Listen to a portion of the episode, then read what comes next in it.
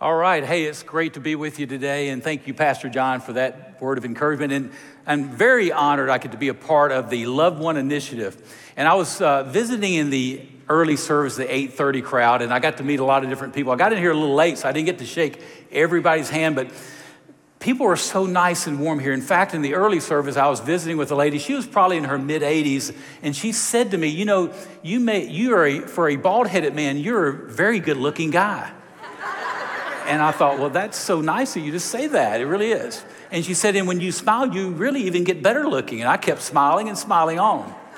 But that, I'll make sure my wife hears that word. I don't know if she was flirting with me or what she was doing, but anyway, she made me feel very, very welcome. You know, have you ever played the what if game before? You know, we've done it, right? What if I get that new house or if I get that promotion at work? Or if you're a teenager and you're some teenagers in here, what if I get that new car? Wouldn't that be really, really cool? And if you're you've got kids or you got grandkids, you might even think something like, well, what if my kids or grandkids they graduate from high school and they graduate with honors and they get that big scholarship? Wouldn't that be awesome? Those are certainly cool things. But I want you to imagine about these what ifs. What if, what if you could eradicate world hunger, would you do it? What if you could provide the cure for this little girl's disease? Would you do it? As big as those are, and those are very, very big, there's another what if that every one of us in this room can live out that makes an impact for all eternity, and every one of us can do it. Now, we're going to be looking at the book of Acts today. If you want to go ahead and turn your Bible to the book of Acts, I encourage you to do that. And you may want to consider highlighting a few words along the way. But over these next few minutes, I want to take us back in time to look at the early Christians, the early apostles. And what if we could live out our faith with the boldness of those apostles?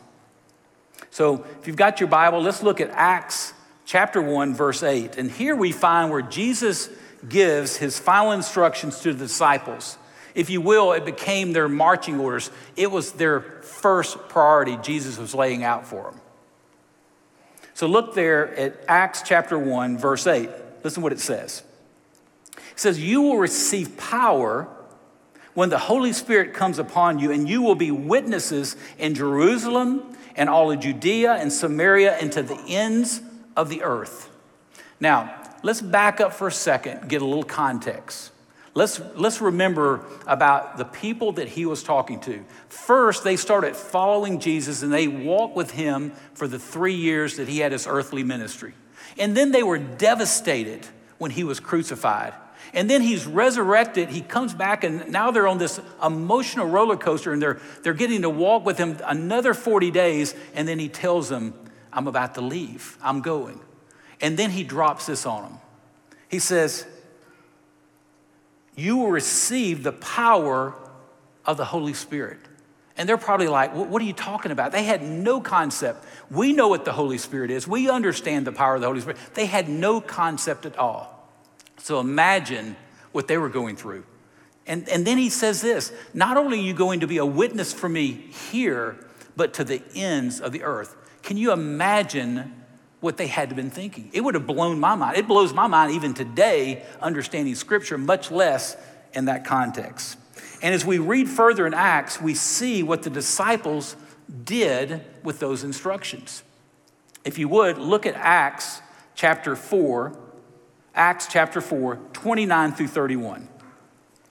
So, Jesus has shared this with them. Now we go on a few chapters, and what are they doing with the instructions they received from Jesus? Acts 4 29 through 31 gives us a little insight. It says, Now, Lord, consider their threats and enable your servants to speak your word with great boldness. Enable your servants to speak your word with great boldness, he says. Stretch out your hand and heal and perform miraculous signs and wonders through the name of your holy servant Jesus.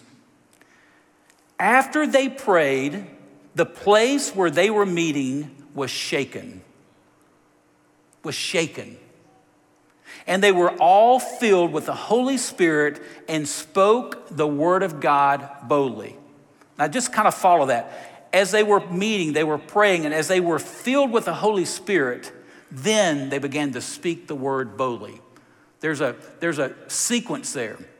When they're filled with the Holy Spirit, then they're able to speak the word with boldness. What did the early Christians pray for? They prayed for boldness. Let me ask you this when's the last time you prayed for boldness? Maybe something we need to consider doing. Maybe we're not bold in our faith because we don't ask for boldness because it can get uncomfortable, right? They prayed for boldness. And it says, after they prayed, I just can't wrap my mind around this. After they prayed, the place where they were meeting was shaken. When's the last time that's happened here? We come, we pray, we get before God, the Holy Spirit falls, and the place is shaken. What have we gathered to pray? We gathered to pray, and this meeting place began to shake. You know, I wish I could give you an incredible testimony of that happening to me last week or a month ago or a year. I can't tell you that's ever happened. But I can tell you this I've had some incredible moments of prayer that my heart was shaking. A number of years ago, this is about 10 years ago now, I was praying one morning and I happened to be reading scripture and reading the Gospel of Luke, and I ran across the passage, Luke 10 2. And most of you are familiar with that, where it says, Pray to the Lord of harvest, for the harvest is plentiful, but the workers are few. And I've read that 500 times. And for whatever reason, when I read that, it's almost like God tattooed that on my brain and my heart. I could not get it off my mind. Pray to the Lord of harvest. And as I thought during that day, it just kept coming up and kept coming up. Then I kind of let it go. That night, as I was sleeping, I had this very vivid dream. My grandfather in the ministry, Dr. Clifton Tennyson, where I served my first stint of ministry, I was a deacon and I became a staff member at First West Monroe. He was my grandfather in the ministry. He's been with Jesus for probably 25 years.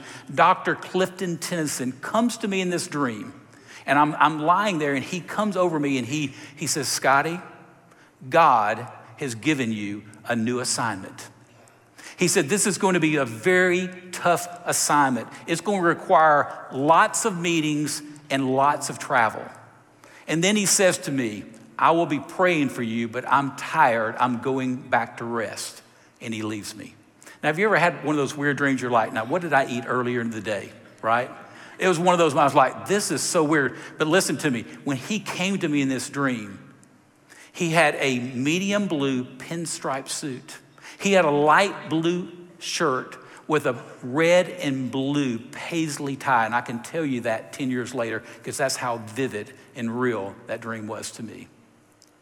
Well, you know what we do. We pass that on, right? Uh, that's just probably one of those weird things. Who knows what happened? Maybe I thought about him earlier in the day. Well, couple weeks after that, I was back in West Monroe, Louisiana, and I was visiting with the new pastor there, Dr. John Avant, and he was getting ready to sit down. He was preparing some coffee, and he just said, Scotty, I don't know if this means anything to you, but when I was praying for our meeting today, God impressed on me this passage of scripture, and he quoted Luke 10 2. I didn't know what to say. I was kind of speechless. I was like, something, something's weird. Someone's pranking me or something. Something weird's going on. Few weeks after that, I was in Nashville, Tennessee for a conference. Finish up the conference the next day, I'm flying back to DFW. I'm sitting on the very back of the plane. You've probably done this before when you sit in the very back, you're kind of looking at who's the guy or the gal I'm gonna be sitting with for the next hour and a half. So I get to my seat, and this big guy, he's got a cowboy hat on. The first thing that goes through my mind is this is going to be an interesting flight. What kind of conversation am I going to have with this guy? Well, come to find out, he was actually a missionary that worked with the North, North American Mission Board, and he worked specifically with Native Americans. And so we just started sharing and talking about different ministry things. We had a lot of mutual connections. And then the thing that happened on a plane that you never want to have happen this loud alarm sound goes off. I'm freaked out. People are looking around and he's acting kind of weird and stuff. And then he starts pointing at his watch and he said, Scotty, and, and, still going off. And I realized the alarm was coming from his watch. He said, I am so sorry. I can't get it to go off. But he said, I've got my watch set every day. You want to take a guess? At 10.02. to remind me to pray to the Lord of harvests. Now, let me tell you something.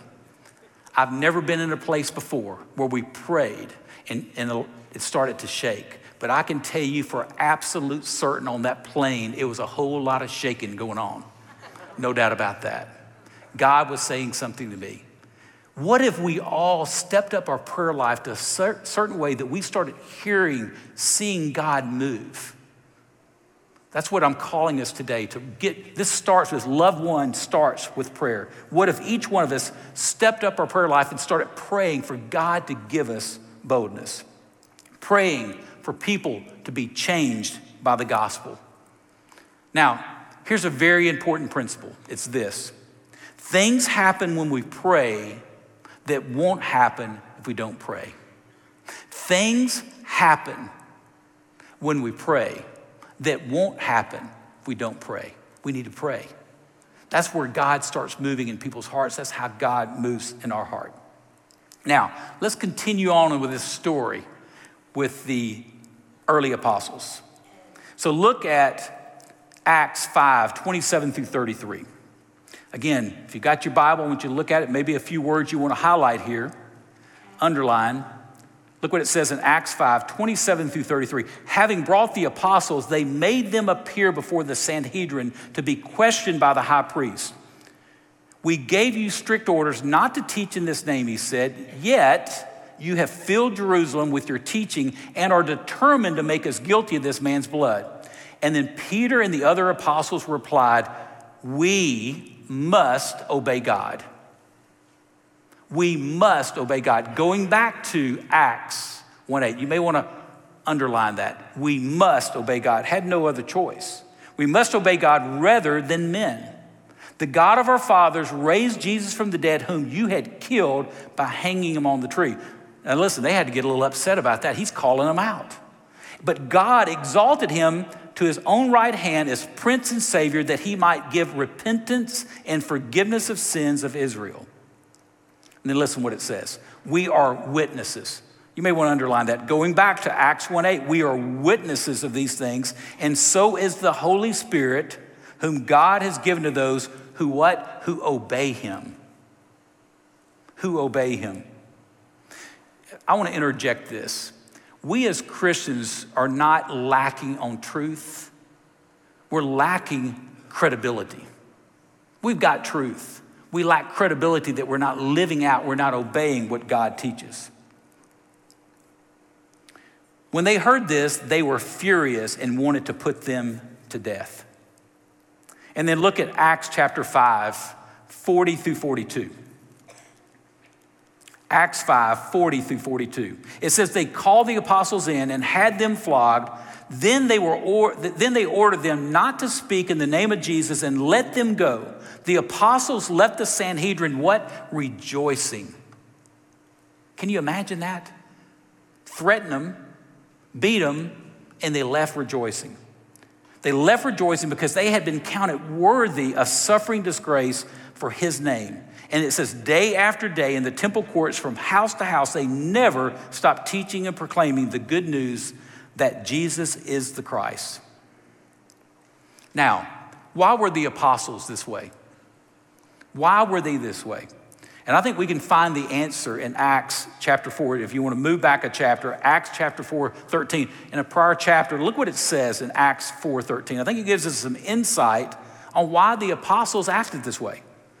It says that, now these are the religious leaders, when they saw the courage of Peter and John and realized that they were unschooled, ordinary men, they were astonished and they took note that what that these men had been with Jesus.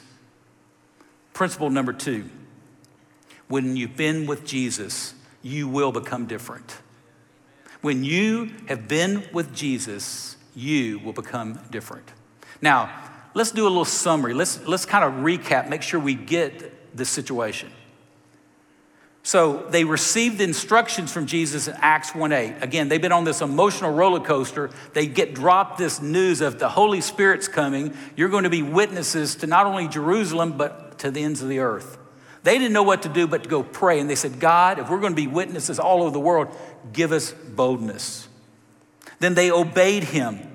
And when they obeyed him, then they were filled with the Holy Spirit. They began sharing the gospel. And they were brought in because of that, and they were interrogated, and basically they were threatened with their lives. To get their attention, they flogged them. And when they were flogged and beaten and sent out, they kept rejoicing and counted their honor that they got to represent Christ. And they didn't stop sharing the gospel. Even though they said, You keep doing it, we're going to kill you. It didn't matter because they were obeying God and they were witnesses. Now, that is the apostles' story. And I have to say, it is a very tough act to follow. Would you agree with me? A very tough act to follow. But what about us? What about you? What about me? Can I tell you something? It's about to get real. We just had a history lesson. What about you and what about me? So I want to pose to you three acts of boldness, three acts of boldness that everybody in this room can do. And can I tell you something that has nothing to do with getting flogged? So you can relax, it's going to be okay. Three acts of boldness that everybody in this room can do. And here's the first one Speak when it's easier to say nothing. Speak when it's easier to say nothing. And, and oh, by the way, it's always easier just to say nothing. Can you just put your mind about this? Imagine you being filled by the Spirit. You're trying to obey what God says, and you are now a witness for Him. And everywhere you go, you need to speak words of blessings and words of encouragement. Did you know everybody, didn't matter if you're eight or 88, you can do that? Be a blessing to people. Jesus wants us to be light in a dark place. Here's something I've learned through the years it doesn't matter who you are, everybody needs encouragement. Here's the other piece everybody can give encouragement. Part of being a witness and being bold in our faith is by simply speaking when it's easier to say nothing. And this is what I found when you start doing that, God will open up spiritual conversations for you. You will be amazed of the doors that will open. Rarely does a week go by that God doesn't open up a door that I get to share more than just some encouraging words. I can pray for that person. I can talk to them about the Lord. I can talk to them about my life changing experience, invite them to church. But it starts there. You're just representing Jesus, and Jesus was in the business of people, right? Start noticing people Speak when it's easier to say nothing. That's the first one. Here's the second one take advantage of opportunities that God gives you. Take advantage of opportunities that God gives you. Now, I could share a lot of different stories, but I'm gonna share one about my wife because she is the very, very best at doing this. Sometimes, as guys, we need help. We can be oblivious that things go around, but my wife, she has this extra sensory radar. She can pick up when people are going through a tough time. So we try to date. We've been married for almost 39 years, but we still go on dates we have a blast. We have certain restaurants we go to. We built a relationship with people. One particular restaurant in Dallas that we'd go to, we developed a relationship with a guy named Nicholas. And I gotta be honest, Nicholas was a little bit different. He was one of those guys, he was a little bit different, but we just, we just had a heart for him. So we developed a relationship with Nicholas. We would pray for him, we would encourage him. I had an opportunity to share a little bit about my testimony. This one particular time when we went to this restaurant, Nicholas did something kind of strange. He, he literally sits at the booth with us and starts asking questions. Now, being a guy, I'm like, I'm ready to eat. When are you going to get to the order time? So he's asking questions, and my wife, being the person she is, she just says, Well, Nicholas, tell us about what's going on with you. And when, he, when she did that, he just leans in over the table. And he said, Well, you know, y'all been praying for me that I moved here from Florida a few months ago, and my wife and my two year old son, they're back in Florida, and I finally have enough money that I rented an apartment, and I've got a U Haul trailer, and I'm going back to get my, my family next week. And we just praised the Lord with him and was so thankful and prayed over him. It was so exciting. So we finally get to order our food and we get to eat. We get to the fun part. So we leave, and as we're leaving, we're getting in the car, and my wife says to me, Well, you know what we need to do now, don't you? And I said, No, what? I paid, I left a tip. What do we need to do? We need to get Nicholas a housewarming gift next time we go. I said, Well, we'll do that, fine. A few weeks pass, we're heading to, this is a Friday night in Dallas, Texas. We're heading to the restaurant where Nicholas works. My wife reminds me, now don't forget, we need to go a few minutes early because we need to get a housewarming gift for Nicholas and his family. I said, okay, we'll do that. So we pull into Walmart and we're walking down the, uh, the aisle at Walmart, and my wife picks out this big blue tub. And dumb me says this Is that what we're getting Nicholas and his family for a housewarming gift? And she goes, Oh no, that's what we're to put everything in we're about to buy. Us guys, we're dumb. We, we need a lot of help. So listen to me. I want you to get this picture. A Friday night in Dallas, Texas. I'm walking into this restaurant. My wife is leading way because I can't see where I'm going. I've got this big tub like this, stuff's falling out everywhere, and we're going into this restaurant to get Nicholas and his family his housewarming gift. We walk in there, and to our disappointment, Nicholas was not working that night. And so the manager said, Listen, he'll be here tomorrow night. I'll put it in the office. I'll make sure he gets it. And we said, Well, that's fine. We'll do that. Thank you for doing that. So we're finishing up our meal, and the manager comes out and said, Listen, would y'all mind staying for just a few more minutes? Because Nicholas and his wife and his two year old son are on their way here. And we said, Oh, yeah, that'd be great. So she comes and breaks. Now, listen, this restaurant's packed. It's in Dallas, Texas. It's a Friday night. People are out there. She brings this big blue tub. People are looking like, what's going on? Puts it in front of our booth. Nicholas and his wife and his son come walking up. And I just say, I should have let Cindy say, but I said, well, Nicholas, we just wanted to do something for you and your family to welcome you to Texas, just a little housewarming gift. Listen to me. Nicholas starts crying. His wife starts crying. I'm crying. Cindy's crying, my wife, the manager crying, the people sitting in the booth next to us we've never met before, they're crying. Listen to me. We're having a housewarming party on a Friday night in Dallas, Texas, because my wife was paying attention enough to the Holy Spirit that we took advantage of an opportunity that God presented to us. Can I tell you something? They're out there. We just got to be looking for them. So, first, speak when it's easier to say nothing. Second, take advantage of the opportunities that God gives us. And I believe this God is strategically positioning you and you and you and you and you at the right place at the right time. All you have to do is seize the opportunity. Number three, third act of boldness find your one. Wasn't that an incredible, powerful testimony? I think her name is Ronnie and her two kids. Listen, you get kids on the screen and they're talking about reaching people for Jesus. We need to do it, right? What an example. What a great story. So I could tell you a hundred different stories. Let me tell you about one guy, junior in high school, a friend of mine named Garrett. Their church was doing Love One a few years ago. And so he started praying, God, who's going to be my one? He realized this young lady that's a couple years younger than him was kind of a loner at school, and her name was Bailey. He invited her to come to his church. To his surprise, a little bit, she started coming. She enjoyed it. She got involved in the student group. Within a few months, she met Jesus. She was baptized. At, their, at her baptism, her mom and dad came to that service, saw the change in their daughter, the life change, they said, we got to start checking this out. They started coming. They both had a life changing experience. They met Jesus. This past Christmas, I was told that they personally invited over 20 people to come to church at the Christmas service. And it all started with Garrett, this one guy, junior in high school, being obedient and saying, I'm going to invite Bailey. And the rest is history. That whole family has been changed because of that. Three acts of boldness. Can we do that? Speak when it's easier to say nothing. Take advantage of the opportunities that God gives us. Three, find your one. Every one of us can find one person that's not going to church. We can't discover right off their spiritual condition, but we can usually find out if they're going to church. You find that one, you invite them to come to church, you start building a relationship with them, you start praying for that person. Three acts of boldness. What would happen what would happen if each of us practice these three acts of boldness? You think it would change this church? Absolutely would. In fact, it would change this community.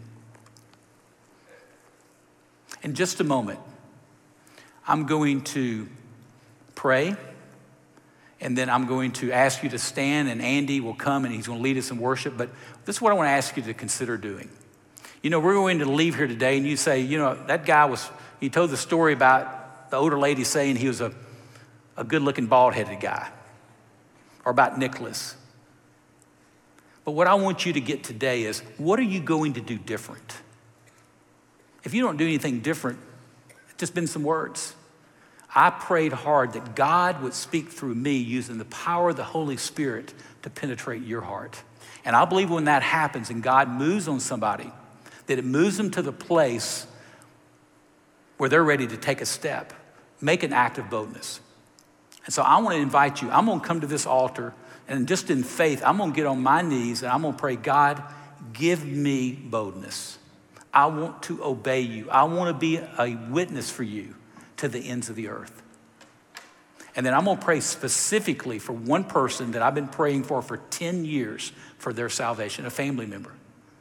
You know, when's the last time? When's the last time you have been so broken and so burdened about praying and, and someone not knowing Christ? When's the last time? That's part of our thing. We get so callous that we don't realize that all eternity hangs in the balance life or death, heaven or hell. And let me tell you something when we get, when we get broken and get burdened about lost people, we're going to start seeing things change. Then all of a sudden, you're going to start saying, I hope Pastor John's preaching a good sermon or the music's good because my buddy that's been lost for years, he's coming to church on a Sunday. It changes the culture of the church when we start inviting lost people to come. And here's the thing lost people know other lost people. The reason that family was able to invite 20 other people, because that's who they hung out with, right? It just starts mushrooming that way. But it starts with us. Are we willing to be bold in our faith? Let me pray for us. Lord, I know just studying through this message again and just reading the boldness, the faith of, of the, the early church, the Christians, what they were willing to go through to get the gospel out to the ends of the earth. They were willing to be ridiculed, they were willing to be abused, to be flogged, to be killed for the gospel. And Lord, when I think about myself and I think about if it's not convenient, if it's not easy, if it's not on my schedule, what am I willing to do? So, God, I just confess to you, Lord, I want to be bold. I want to be bold in my faith. I want to be obedient to you, to Jesus' instructions. His final instructions are marching orders to be a witness for you, not only here, but to the ends of the earth. So, Lord, I just pray, God, you move in this moment in our hearts in such a way, God, we'll see people the way that you see them, people that you love, people that are your creation, but they're yet to become your children. And we want everybody to become your children, that they can be a, a son or a daughter of the King. So, God, in this moment, I just pray you just speak to us. You just burden us, break us to see people the way you see them. And I pray this in Jesus' name. Amen. If you would, I want you to stand and I want to ask you, come join me. I'm going to be praying for God to give me boldness I pray that God would lead you to join me to pray for boldness and for someone that needs to know Christ.